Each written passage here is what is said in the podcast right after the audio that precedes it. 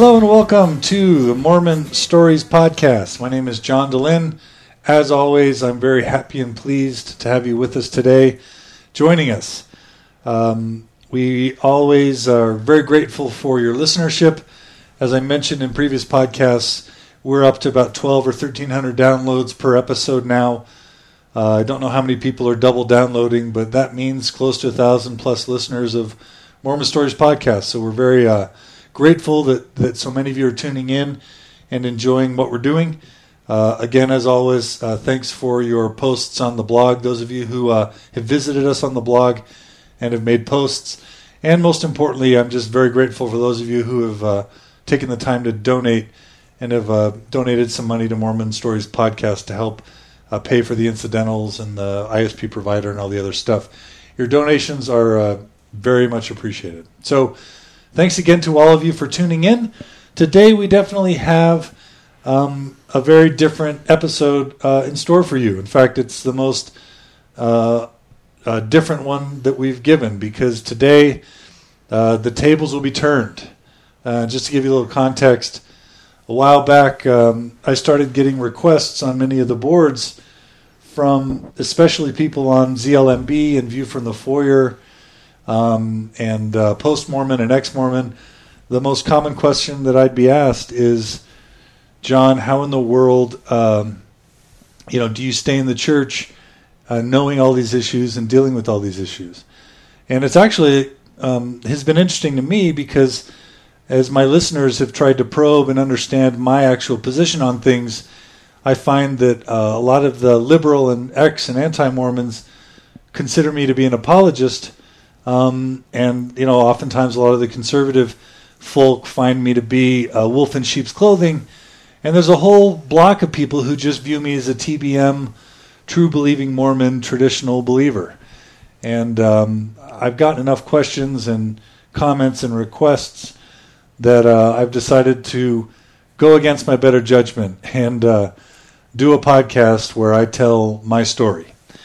And um, interestingly enough, as uh, some of my listeners and friends uh, became aware that I was intending to do this podcast, one of my good friends, uh, his name is Paul, stepped up and said, Hey, John, I'm going to be in Utah uh, in the next couple weeks. How would you feel if I came and actually interviewed you? And so uh, this this friend of mine, Paul, is a buddy of mine who uh, worked with me. We worked together at Microsoft. We didn't actually work in the same group, but when I was going through some interesting times church-wise, uh, my buddy Paul was one of the LDS folk that I turned to to work through a lot of the issues and to talk these things out.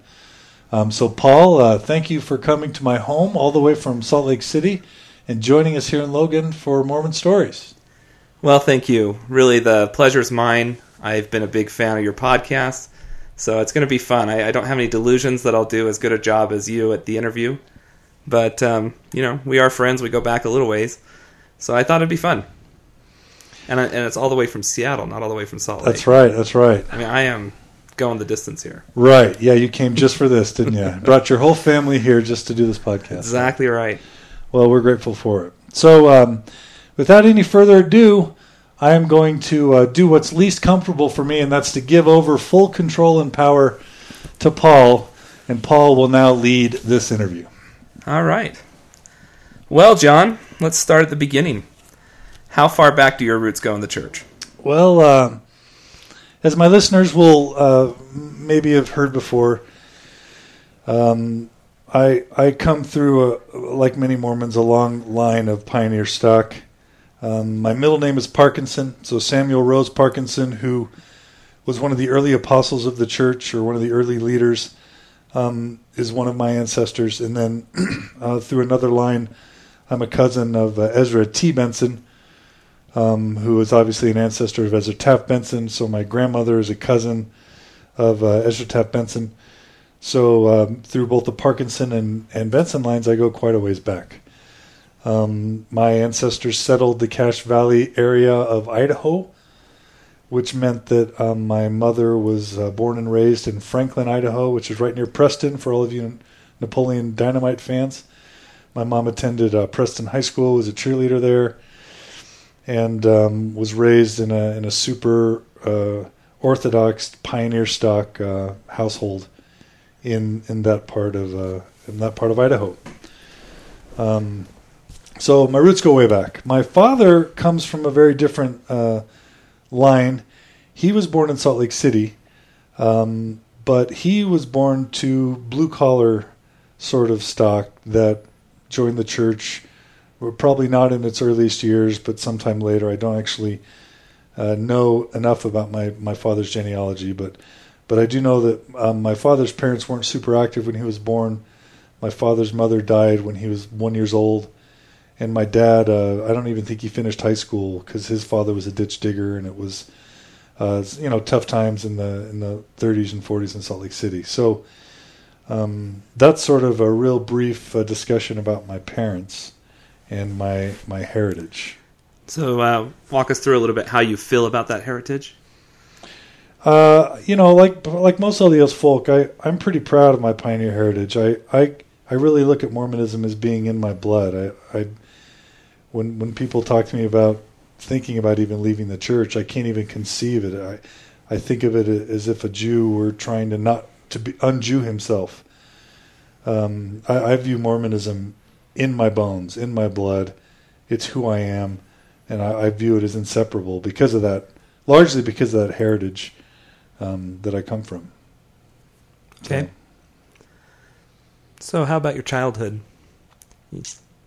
My um, so my parents, uh, when my parents got married, um, it was an interesting thing because my mom came from this super traditional family, and my dad was really uh, he he sort of started getting active in the church after in his young adult life, and so when he came into the picture, uh, my my mom's parents weren't super excited about him uh, being around. My mom was already uh, engaged to the local hometown hero who had played basketball at the University of Utah. He was uh, set to be a lawyer, and uh, my mom was set to live the ultimate conservative, prearranged traditional Mormon life. And she really pulled a fast one on her whole family by choosing this son of ditch digger pulled himself up by his bootstraps, super charismatic, um, you know, charmer. And so um, uh, when my parents got married in the in the St. George Temple, um, they uh, they soon left Utah, and my family has pretty much always existed outside of the Utah Idaho area. So. Um, you know, they lived in, in, in, several parts of the United States, but I was uh, born in in Boise, Idaho, but only lived there a year. And after leaving there, I lived in uh, San Francisco for a year and spent almost my entire uh, youth and childhood growing up in Texas. So I spent five years in Dallas and then uh, 12 years in Houston, which is where I was uh, predominantly raised. I consider myself a Texan and Houstonian. So that was my, my birth in my very early years. Mm. So you lived in Texas until you were how old? Till I till um, BYU. So oh, okay. until I graduated from high school. Okay. So tell us a little bit about that. What what do you what were your experiences like growing up in the church, having Mormon roots, having uh, you know a family that you know your parents come from this background where dad might have not have been the the first choice. Um, did that affect you as a child? Is it you know what was what was the relationship like with your grandparents and, and with the church in general in Texas. Yeah, it's interesting. We were really isolated from my um, from my extended family. I didn't know my dad's side of the family at all because we always lived in Texas, and we visited my mom's side of the family maybe once or twice in my whole upbringing. Um, we did have an aunt that lived nearby. Uh, but we were very isolated from our Utah family, and I only visited Utah maybe twice in my whole 18 years of growing up and they would have been in my teenage years. So uh, the Utah culture and the whole Utah mindset com- was completely foreign to me by the time I went to BYU. So I, uh, first of all, I was very distant from my extended family, but longed to be near them, and also. Uh, I just I, I idealized Utah because I figured that's where all the the real church stuff happened, and we in the mission field, as it was called, um, you know, were carrying the torch to help spread the gospel. But I always considered Utah to be the real deal in my mind, and I always sort of longed to someday be a part of uh, of that stuff. But but I loved my upbringing. I uh, when we moved to Houston in third grade, um, the church was incredibly important to me. I, we lived in a small town called Katy, Texas, and um, the church was teeny in its infancy there. It was an hour drive to the stake center from my from my hometown. Um, we didn't have a ward building. We we met in a small house across the railroad tracks from the high school in uh, downtown Katy. Um, in this small house that we rented, uh, you know, there were probably 20 families that attended. You know, we'd have to pull out the chairs and set up sacrament meeting, and uh, the mimeographs were used. Remember the purple paper with the purple copies where you'd hand crank um, the ward bulletin and the, and the program. Oh yeah, that's good stuff. Yeah, the the memories are just really profound. Uh, uh, as a child, seeing the branch grow. Uh, Bishop uh, uh, President Chudley, he was a farmer. He was a soybean and a rice farmer. He was our first uh, branch president. Just a down to earth country boy who had a, a, bunch of really tall, strong sons. Um, it was an amazing experience to see that small branch grow eventually into a ward when we built the chapel and we all helped to build the chapel um, and, and had that first ward conference where the branch was made into a ward as the chapel was built. I can't describe how incredibly fulfilling that was to be a part of it. How old were you at that time? Uh, I would have been about uh, ten or ten or eleven when the, when the when the ward building got built. Hmm. Um, and then you know I just remember primary teachers being extremely important to me, taking time to make me feel special. Um, I, I, remember making close friends in the branch and in the ward, uh, and and just having an incredibly positive primary experience. Um, and and the church was just interwoven into uh, into my my early years.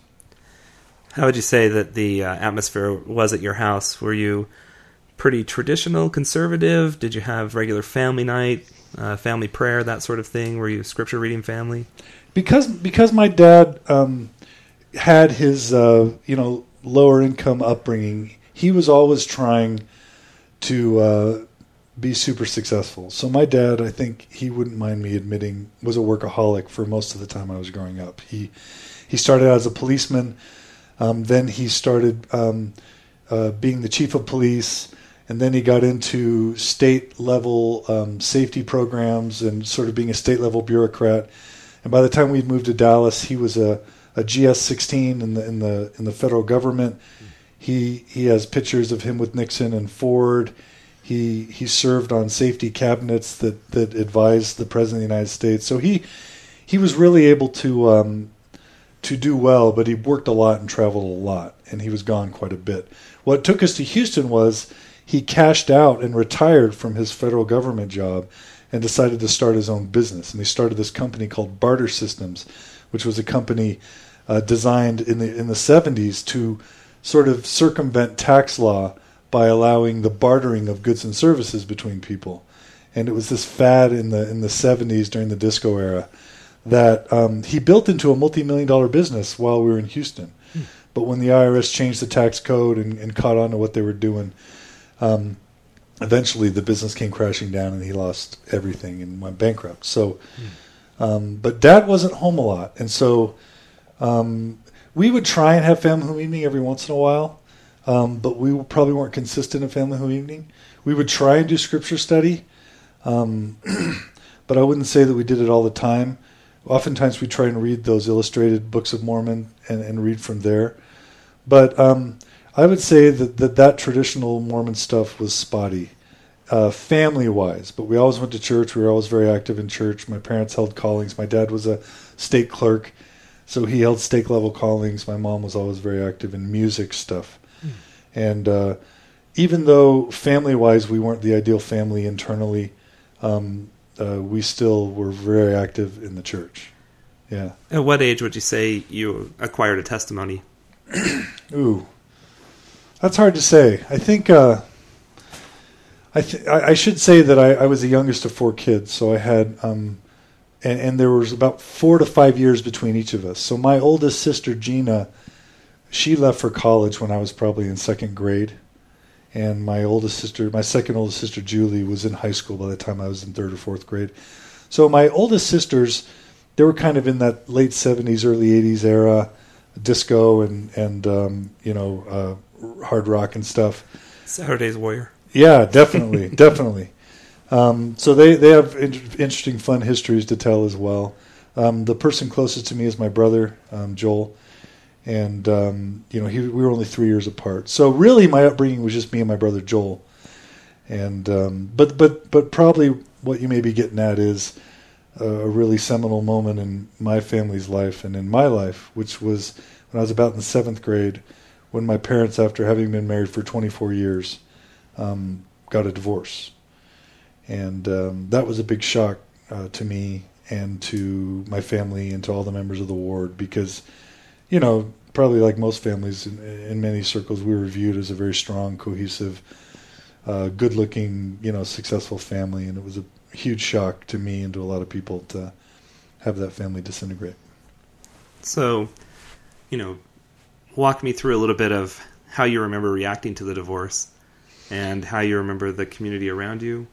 The, the yeah, the most the most poignant moment for me, I mean, it was was uh, this real uh, memorable moment of irony when I was still in primary um, I was sitting up on the stand and we were having the special primary program.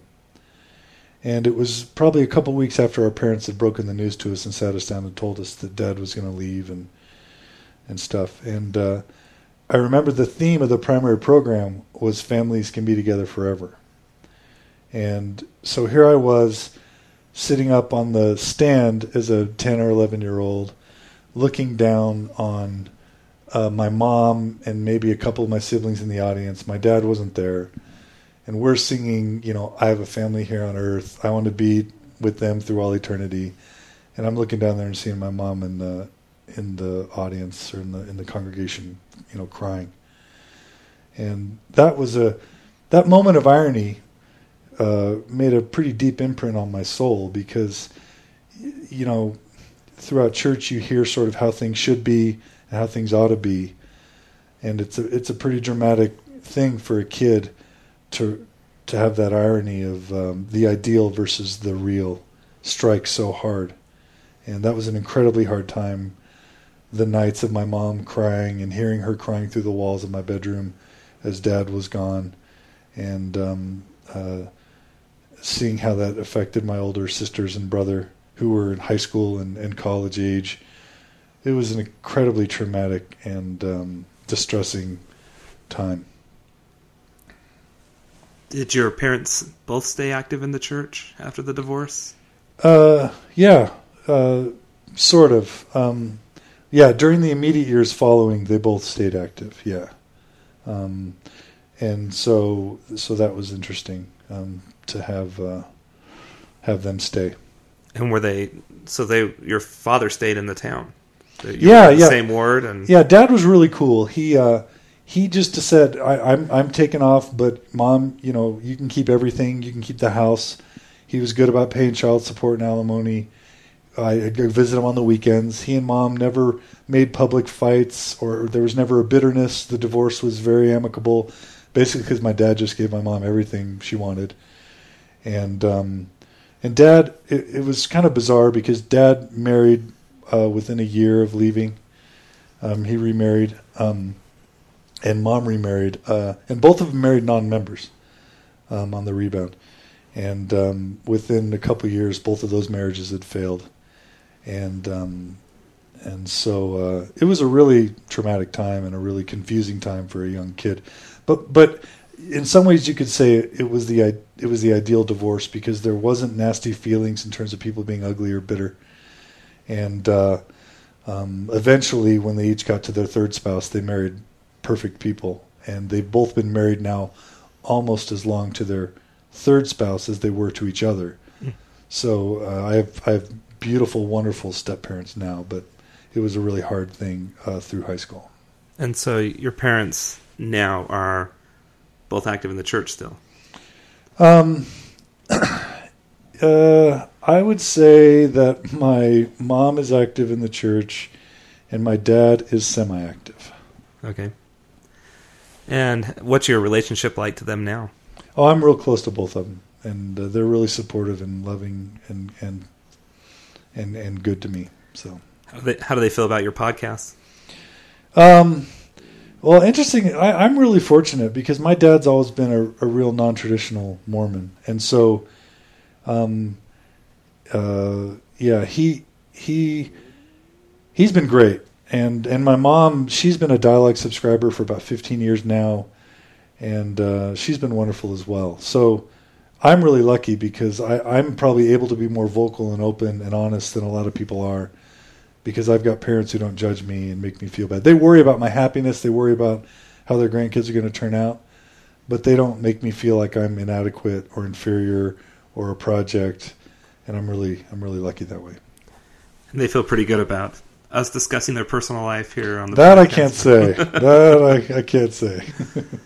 Okay, so uh, let's go back to your um, teenage years in Texas. Your parents have just been divorced, and you're having that experience up uh, in the primary program. You know, walk me through how did the community react to the situation, and did that affect your relationship to the church? Yeah, um, you know, my uh, it was interesting because my dad, um, he probably wasn't embraced by the community in a very loving and supportive way. I think he felt really judged, alienated, ostracized, and that was a that was an interesting awakening for me about just how humans can sometimes fall short of the ideal.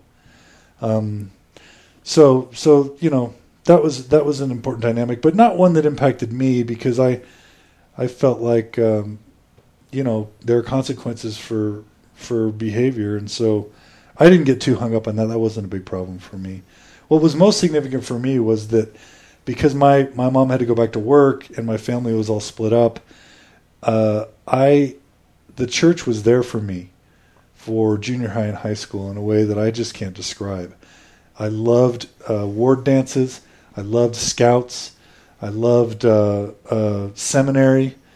I went to church every Sunday. When my parents weren't at church or were gone, I went by myself. I got myself up every morning at 5:30. I never once had a parent wake me up for seminary ever.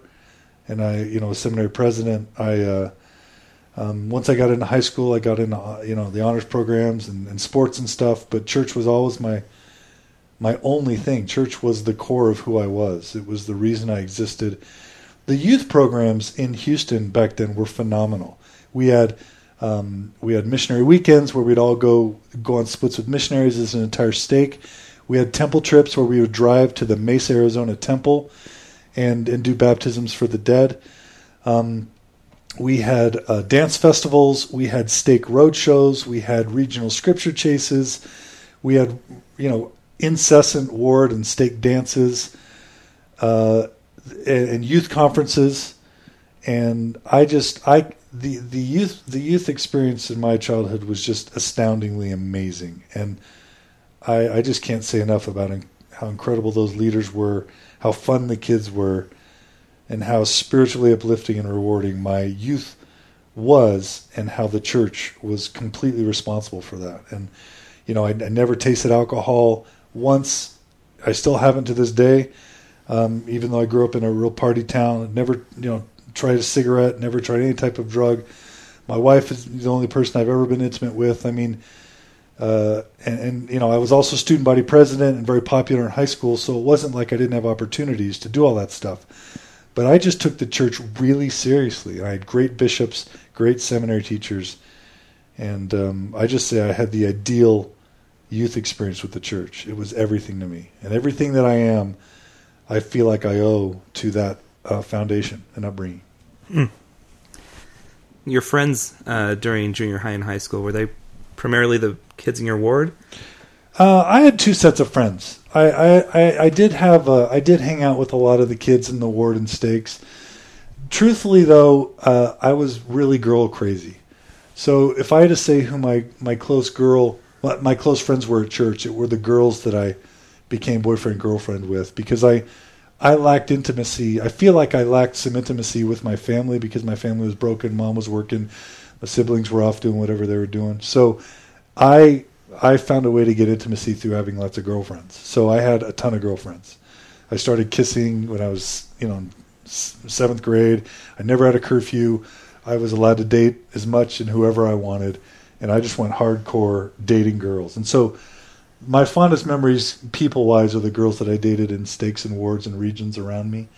But because I was, uh, you know, varsity basketball and student council president and honors stuff, um, I had a, a, small circle of very close friends who were non-members, and that was interesting growing up in a Baptist town because um, religion would always come up. There'd be girls who would want to date me in high school, and some of these girls were some of the most prominent, cute, attractive, smart girls in the whole town.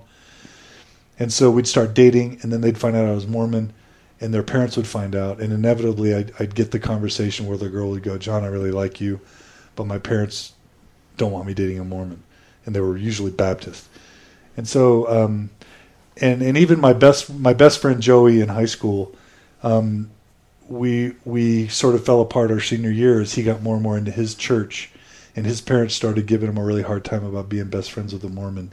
Mm-hmm. He started giving me a hard time about the doctrine of my church. We started having debates and arguments about it, and it really caused a rift. So I was sort of a sore thumb, a thumb, a stick out, sticking out thumb in my hometown but because I was academically and athletically and, and other things sort of inclined, I was able to overcome a lot of that prejudice and stuff and represent. But I, I, I will say that I'm embarrassed in many ways about who I was back then. I, I, I sort of thought I'm from the one and only true church. I'm pioneer stock.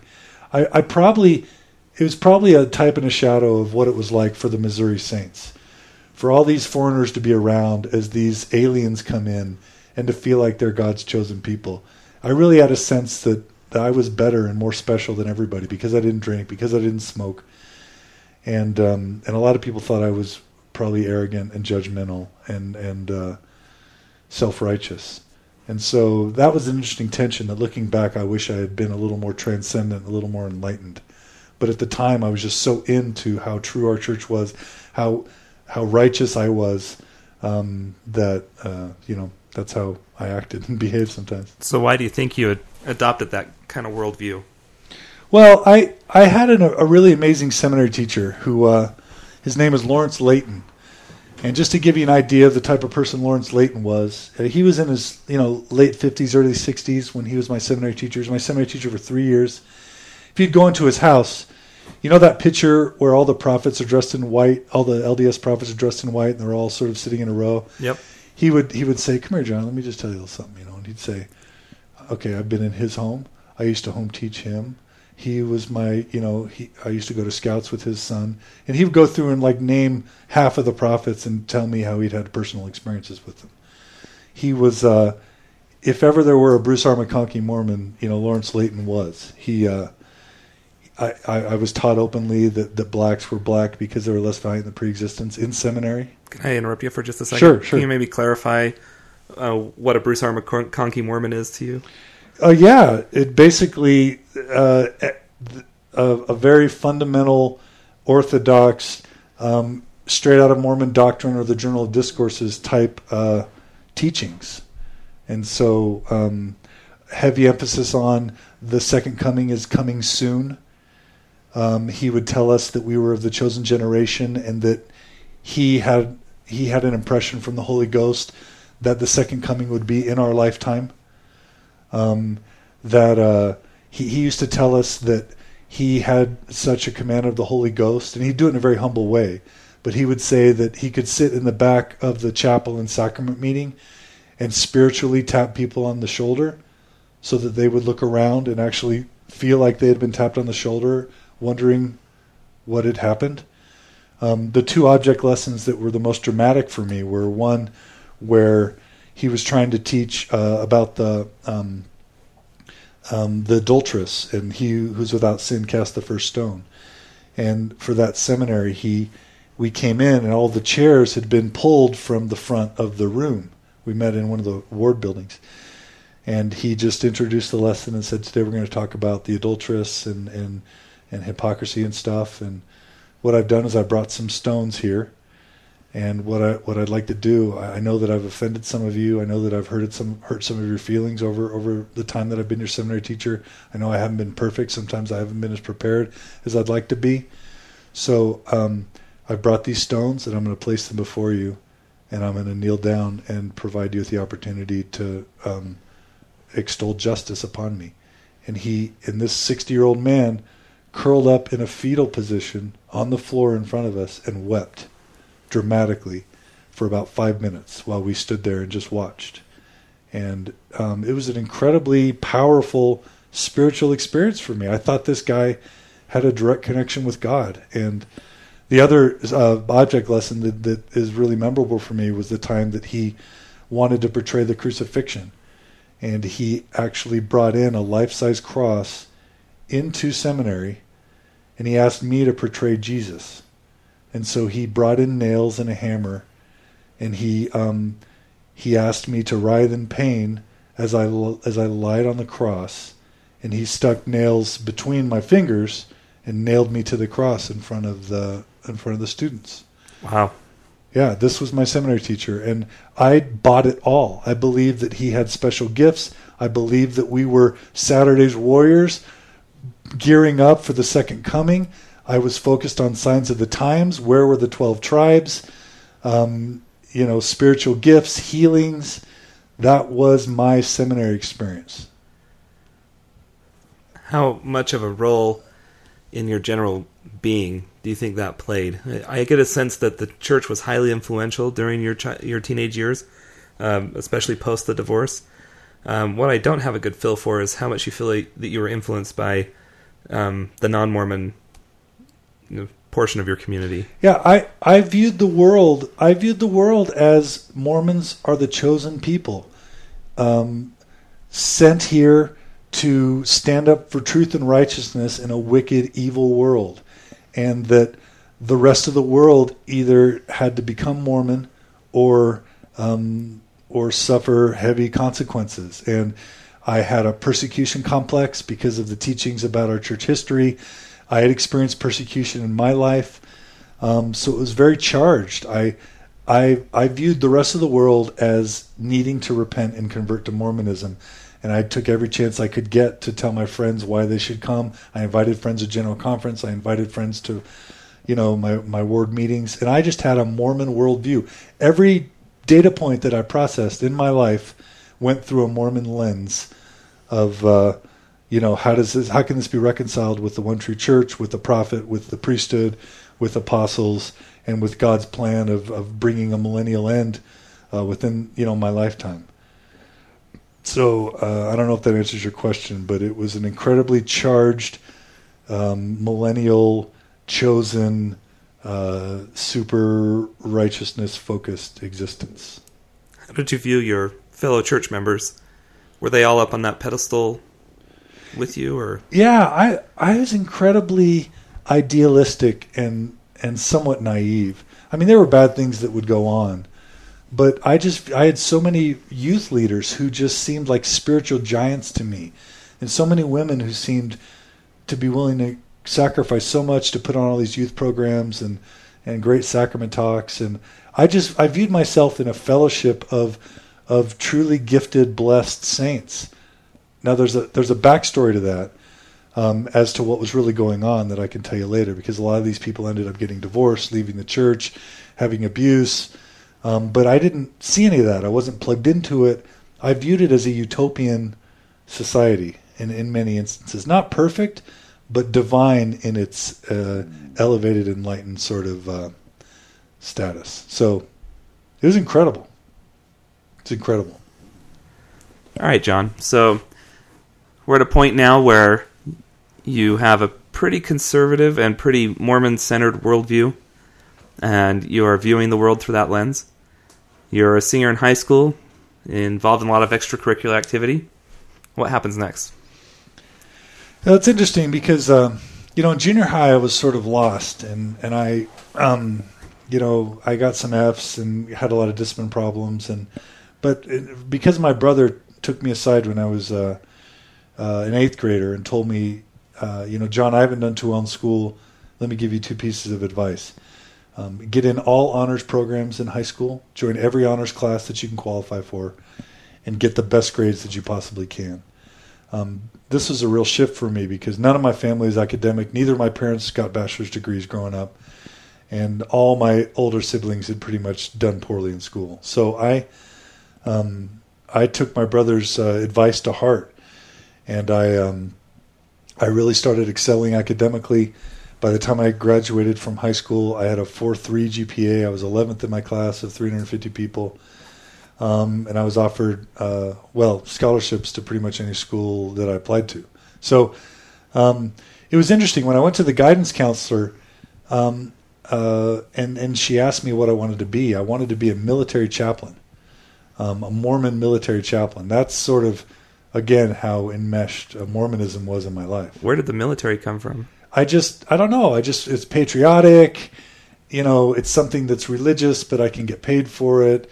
Um, I considered being a seminary institute teacher, but um, it, it's just uh, it's just another example of how Mormonism was just on my mind all the time. But I was just I, I was a good basketball player. I probably could have played Division two basketball. I'm six six. For those of you who haven't met me, um, I played against some some guys in the Houston area that went on to play college and pro. I could have played Division two basketball.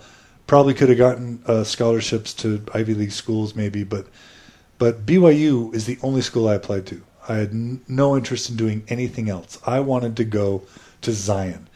I, I wanted to go to the Lord's University. I wanted to go to Utah, which I viewed as Zion, and I wanted to meet a bunch, a whole plethora of Mormon guys and girls, date like crazy, and just feast in Zion. That's all I can say. So I got a scholarship to BYU and had an incredible freshman year at BYU. Um, lived in the honors dorms there with a bunch of incredibly gifted, smart people. I had this uh, interesting scholarship where I had to actually maintain a GPA above 3.9 uh, to maintain my scholarship. And so uh, I went to BYU just stone set on getting a 4.0 while I was there. Um, and so I made this interesting goal for myself that I wasn't going to kiss a girl the entire first semester that I was there. And that was a real uh, traumatic thing for me because I was dating like crazy. Uh, but I was able to go an entire semester and not kiss anyone, um, uh, which seems silly to you probably, but for me, uh, it was a real achievement uh, because I had just dated so wildly in high school and stuff. Um, and uh, you know, it was cool. I loved uh, my freshman year. I ate it up. all the religion classes were incredible. Um, I was able to take actually Book of Mormon from Jeffrey Holland. Wow. Um, uh, that was a really really good experience and i actually his daughter mary was actually um, in my ward. So jeffrey holland's daughter mary was in my ward. I went out with her um, several times. Was she during the non-kissing semester? she would yeah we did i didn't kiss mary. I can't can't say that i did. Um, but i did date her. I really really liked her. Um, and when i went on my mission she was one of the people that i hoped would wait for me. Um, but uh, it was really cool because she actually introduced me to um, President Holland, and I got to play tennis with him one time, Wow. and uh, beat him six one. uh, so that was my you know moment of fame. Um, well, you- did, you- did, did attending BYU uh, change your perspective at all? it just it you know think about BYU. You, you you have these wards. It's all these guys getting ready to go on missions. All these girls who are longing to marry returned missionaries. You have all these honors religion classes where you're just uh, eating it up. Um, all these guys are getting their mission calls throughout the year and, and, and slowly going on missions.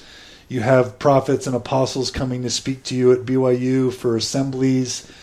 Um, you know, it's the first time I got to see Salt Lake Temple. It's the first time I really got to see um, general authorities up close. It was just absolutely astounding, and uh, it just reinforced and turbocharged everything that I felt and believed. Yeah, Hmm. it was amazing. And and how long did you attend BYU before you went on your mission? Just one year. Okay, Yeah. so you've got a mission call to go where? Yeah, so I uh, I was I was called to serve in the Guatemala City North Mission. Um, I went there in 1988. Um, I should say I was born in 1969. So uh, I went to BYU in 1987 and left for my mission in 1988 to Guatemala City North. hmm Well, I know there's a whole podcast dedicated to this topic, but why don't you give us the highlights of your mission? My mission was, uh, you know, the MTC was astounding. Uh, Pinniger was my uh, the MTC president. He was incredibly inspirational and charismatic. He would tell all these stories with his raspy voice that would inspire us. He would weep and cry and and and preach like a, a, a Baptist preacher at times. And his wife was so sweet, and she drove a BMW, and she was kind of kind of cute for an older lady. Uh, it just it was just again utopia. Um, President Hunter was the prophet at the time, uh, I believe, and he actually came to the uh, MTC and spoke to us in his wheelchair. And uh, I just I just ate up the MTC. Absolutely loved it. And uh, yeah, my mission itself, Guatemala was a real shock. Um, and uh, you know, uh, the the poverty and the third world stuff and trying to learn the language is really overwhelming. Um, but I had a really uh, incredible mission in terms of what I was able to do and accomplish. I uh, um, I was able to be a branch president twice. I was able to open an area that had no members in it at all, um, and and build up a branch as branch president to where now there's actually a chapel in the in the town that I that I opened up. Um, uh, I, I, served in another branch where I actually had to disfellowship a member and, and serve on a church court. It was quite a, a awakening, maturing experience for a young boy. Hmm. Um, but as, as, you've read, and I've, I've, written extensively about this, the most the most traumatic thing for me on my mission was uh, was dealing with the fact that we were the second highest baptizing mission in the world. So um, early on in the mission, I discovered that uh, that a couple companionships were baptizing over 40 people a month. And um, these this companionship was was eventually promoted to uh, zone leaders, and then the zone of four or five mission uh, companionships were baptizing over 120 a month in the La Laguna zone, and um, and once I found out uh, the tactics of these missionaries, which was to go to soccer fields and play soccer with the young boys, and then to uh, and girls, and then to take them all back to the chapel to cool off where they would baptize, you know, nine, ten at a time, ages seven to ten. It turns out seven year olds were baptized. Um, parents never knew. Discussions were never given. Um, kids had never attended church and never again attended church. You know, that was the type of baptisms that were that were happening um, in regions of the mission, not all over the mission, but in regions of the mission. And when I found out those tactics, I expected fully those um, zone leader to be punished but to my amazement, they were made assistants to the president, and um, and the mission was just basically out of control with an emphasis on numbers and certificates and rewards and incentives and parties for the highest baptizing mission uh, companionships, etc. Go to my very first podcast to learn more about it. Mm-hmm. Um, but that that uh, experience was devastating to me. How did you reconcile it? Was it the missionaries' fault? Was it the uh, mission president's fault? The church's fault? Just well, that, something that would naturally happen. What was one of the bizarrest things about the mission was that um, the missionaries who were most successful numbers wise were also the biggest partiers. So I remember early on, my zone leader thinking my zone leaders were God. Um, you know, seeing that he had these Janice Kapp Perry tapes and and um, someone had made a joke about him, so I went and flipped it on and, and heard that he had Van Halen and Rush dubbed over his Janice Kapp Perry tapes, you know. Um, and then I'd hear jokes about how the zone leaders would go with their cars travel to Honduras or El Salvador, uh, and or, or play basketball games not on P Day, um, or or be in leagues, basketball leagues, playing you know not on P Day, and I'd and, and I'd hear about pool parties and all these crazy things that the zone leaders and APs were doing. And I, uh, at first, I thought it was just the zone leaders, and I'll just, I'll absolutely never forget going to the APs just distraught when I'd learned that my zonies were partiers. And I just went to my APs and I said, you know, I just, I, I, I have to tell you, I don't want to be tattletale. It's just that I love this work and I believe in it so much. And I just want to tell you, you know, these elders are partying and and I'll never forget his response. He just kind of looked at me and he shook his head and he said, you know, Elder Dehlin, loosen up, man. Don't be so judgmental. And it, and it turns out that I discovered later that the APs were partying with the zone leaders and that they were all in on it together. It was an, and, and the most the, the top leaders in the church in the mission and the top baptizers were also the top partiers because they'd get all their baptisms in early and then they'd party for the rest of the month. And uh, you know, th- this brings me back a bit to high school. Um, this one little experience I had where I was in love with this girl and um, she didn't like me, and uh, but she liked this other guy who I knew was sleeping around. He was the kind of guy who slept around, and so I remember this party one night where uh, I I was hoping Christiane would be there, and she uh, never showed up. And then I heard in the crowd at this person's house at the party that she was off with this other guy, and I just remember looking at everyone and I said, "Guys, come on." They're probably doing something that they shouldn't be doing. Let's go out and find them. And let's rescue Christiana because she's going to be dragged down by this guy who's not going to lead her to virtuous places. And you could hear a pin drop as all the all my high school friends who weren't Mormon just kind of looked at each other and looked at me. And and just and it was then that I realized that these people weren't like me. They they weren't they didn't view the world in the same way I did, and I was a completely a foreign, naive, uh, clueless individual as they were concerned. And I and I mention that because that's exactly how I felt when I talked to this AP.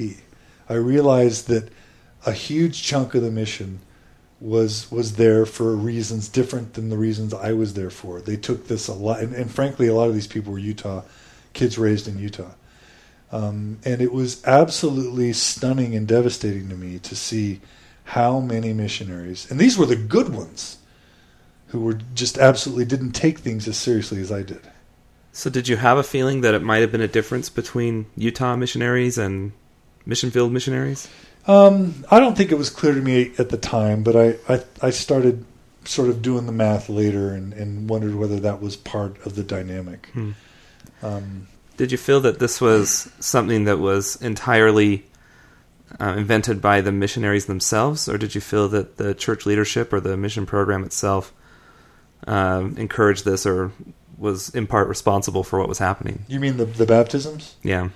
Um, I, the partying know, and everything else like the that. The partying I felt like was the missionaries um, just being, uh, you know, inappropriate.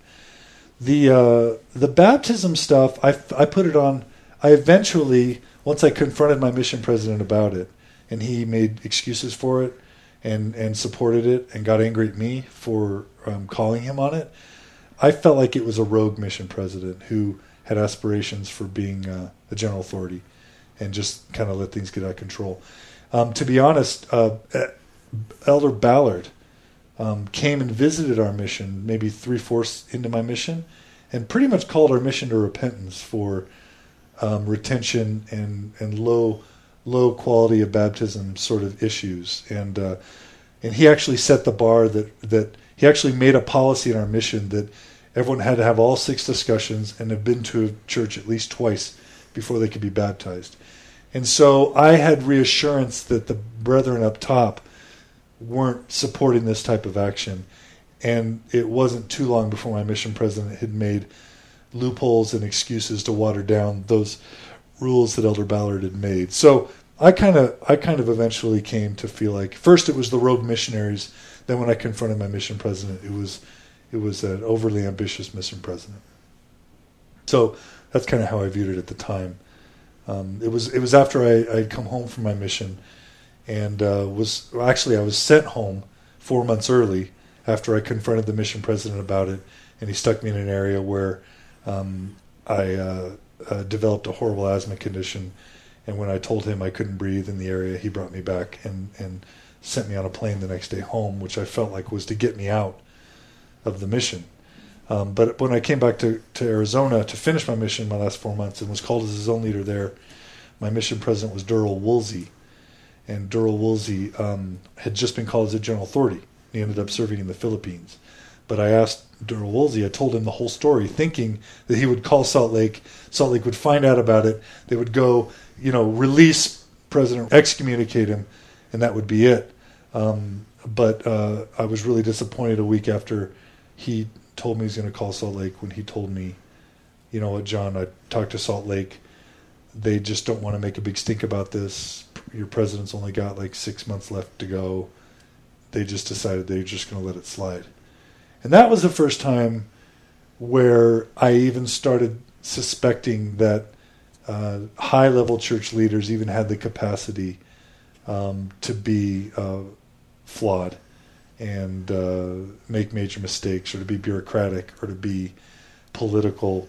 Uh, it, it, would have never even occurred to me that that was a possibility. I, I considered these men completely beyond the capacity uh, to allow anything like that to happen without huge negative, forceful consequences. Did that realization shake you up, or was that uh, sort of a lifted burden? No, it was devastating. I I went back to BYU as a sophomore, completely depressed. Um, my, the, this this mission that I had spent my whole life preparing for, uh, that I had served, you know, willingly. I, I, had over 120 baptisms during my mission. Uh, I never, you know, never watched a movie, never watched TV, never read the newspaper. Uh, you know, never listened to any inappropriate music, never woke up late, you know, always went to bed on time. I was a hardcore psycho obedient missionary during during my time there, and my whole life had culminated in that moment. And it would it just you know the follow the brethren attitude in the MTC and the obey your leaders and exact obedience. And they talk about the stripling warriors and they obeyed with exactness. I, I had given you know 21 years of my life to uh, being a servant of God, to helping Him fulfill His uh, His desires on the earth, and I, I could not have been more des- devastated by my mission president, by the mission, many of the missionaries I served with, and by the the church hierarchy's reaction immediately after my mission. Now I have to say that. You know, my brother's mission was nothing like mine. The Arizona mission that I served in was nothing like the Guatemala mission. So I'm not trying to let people think that this is a this is the norm for missions. Mm. But the, but the way that it was uh, handled was devastating to me. Mm. Yeah, and and I was severely disappointed that that my mission president wasn't you know removed immediately and excommunicated mm. for perverting God's holy ordinances. You know, I mean that's how I saw it at the time. Mm-hmm. Yeah. Yeah. Have you had any contact with him since? Yeah, um, I, I, went to. Uh, I, I, was really disappointed because when I when I went to a missionary union shortly after um, my mission, President uh, had been called. He told us at our missionary union he'd been called to serve on the church missionary committee. Hmm. And so I'm thinking, okay, great. So now what he was able to implement in our mission, plugged into the church hierarchy, he's now going to sort of be able to influence how the church baptizes worldwide. Um, so, so actually, can I interrupt real quick? Yeah. Did you have the impression at that time that the church leadership was chosen based on the relationship you had to the hierarchy, or did you see it more of a anyone could be called to any position and it was the Lord's will that would dictate it? Yeah, I I was still I was still very naive and idealistic, and I started so I started to get hints of that. I mean, I, I otherwise I would have never conceived it possible that that President could become a member of the Church Missionary Committee, because if God would God would never choose that. So that's when I started wondering, but it was many years later before I actually drew the lines and and started saying, "Wow, these men can be deeply flawed or misled." Um, no, but at the time I was still hmm. I was still just shell shocked, uh, still a TBM, but trying to piece together this huge gaping hole in my worldview of what I thought the church and the, its leadership should have responded like during that experience. And and and I do need to throw in that a couple years after my mission, uh, I wrote a letter to Dallin H. Oaks telling him everything that happened, and he actually called me on the phone, apologized for what happened, talked to me all about how I was doing. And followed up by sending me speeches where he openly denounced to future mission presidents those tactics and he did a great job in helping me, saving me from going to 60 Minutes or 2020 or tabloid journals to expose uh, what I thought was rotten corruption mission practices. So, hmm. so to H. Oaks' credit, some would say it was to you know, PR and to keep spin from getting out of control. Others would say he was genuinely reaching out for a hurt soul. At the time, I was very touched by what he did, and I'm grateful for it. Yeah, no, it's great. I mean, it seems like he really took a personal interest in you. And Yeah. so, stepping back a little bit, you're just coming off your mission. You are still very conservative and very traditional in your belief, and you still have the, um, you know, very Mormon centric view of things. But you're a little distressed because of the experience on the mission. Yeah. So, what comes next? So when I when I got to BYU as a sophomore, um, I had no idea what I was going to study i- i- for my undergraduate degree. I just did general ed my freshman year. So um, I figured, you know, the best I could think of was I now speak Spanish. I've had some international experience. I'll do international relations. So I went to the international relations office, and I would say one of the most miraculous um, moments of my life was meeting Ted Lyon. Um, most of my listeners will have no idea. Uh, will have no idea what the Lyon name represents, but it turns out that a very important um, figure in uh, 20th century Mormon intellectualism and Mormon history was a guy named T. Edgar Lyon, who served with Lowell Bennion as the leaders of the University of Utah Institute in the 40s, 50s, and early 60s. And Ted Lyon is the son of T. Edgar Lyon, who's one of these two pioneers of Mormon thought and openness, who were, who were viewed as grandfathers to the dialogue and Sunstone generations later. T. Edgar Lyon and, and Lowell Bennion were the grandfathers in many respects.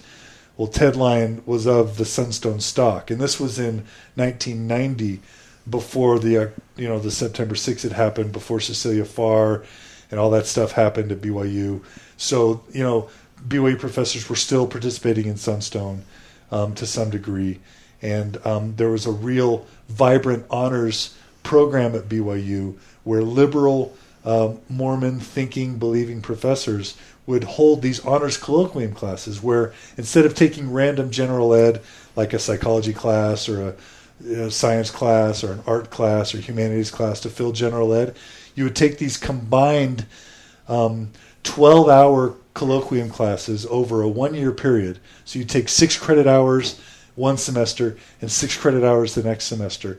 And instead of it just being one topic, they would mesh science with art, with faith, with religion, with humanities, all in a in a comprehensive class that would end up fulfilling four general ed requirements across humanities and science and history, etc.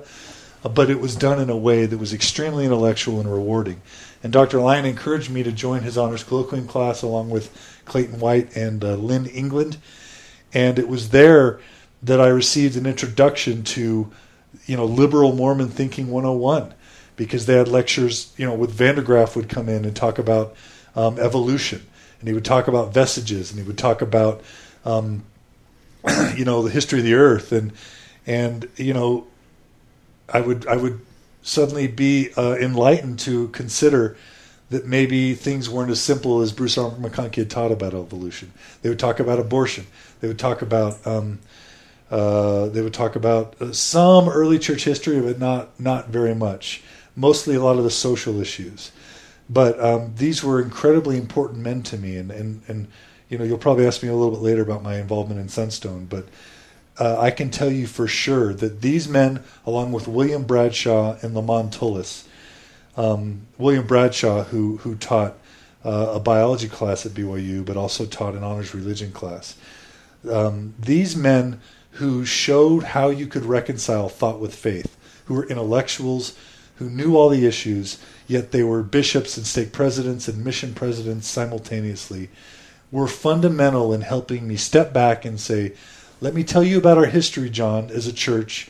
Let me widen your view about how things really are.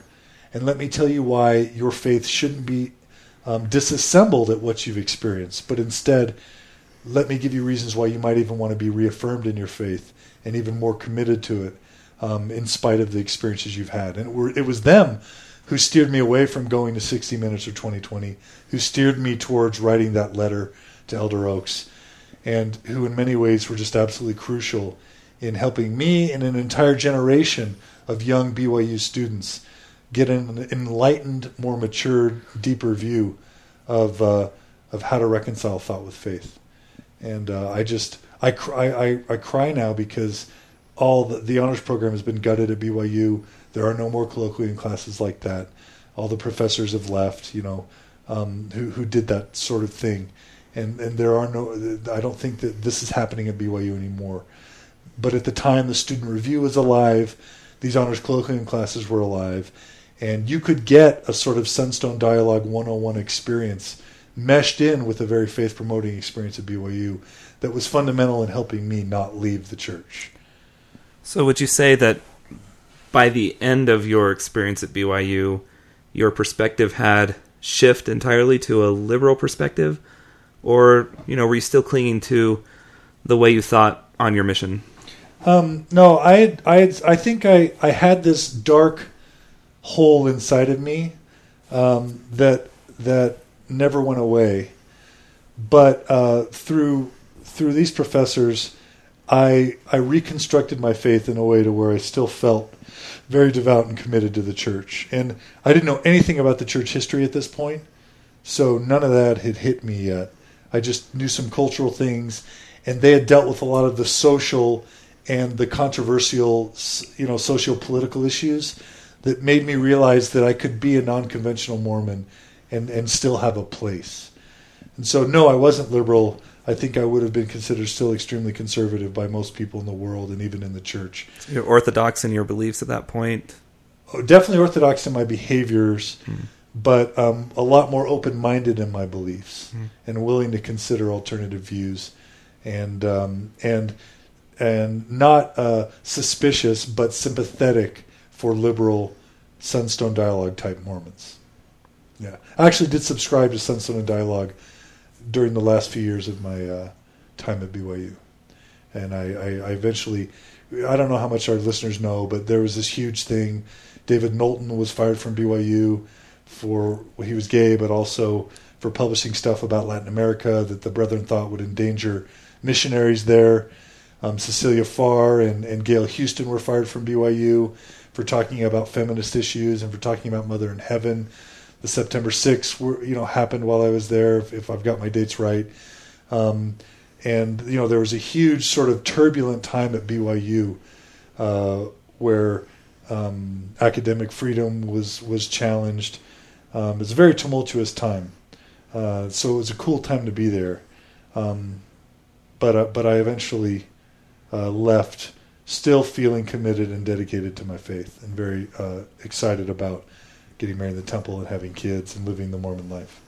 So, apart from the sort of, you know, um, behavior following the church program and that sort of thing, how would you say your spirituality changed or didn't change from the time that you were in your mission to the time you left BYU?